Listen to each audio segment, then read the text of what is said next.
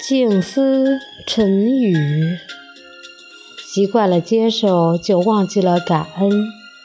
在这世上，有些人值得你对他好，有些人不值得。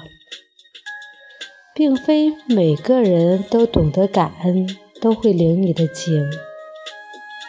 在生活里，你常会发现，对一个人越好时，他反倒是觉得理所当然，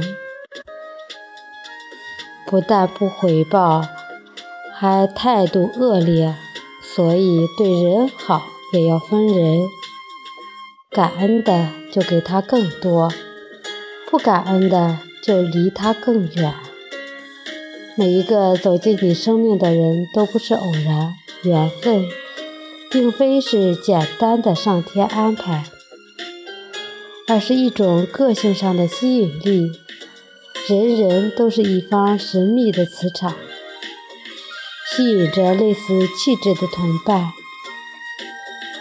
遇到什么样的人，也侧面印证着你是什么样的人。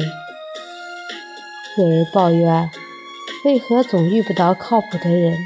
的确，这个问题是该好好问问自己。早安，吉祥！我是翟翠霄，欢迎大家的收听。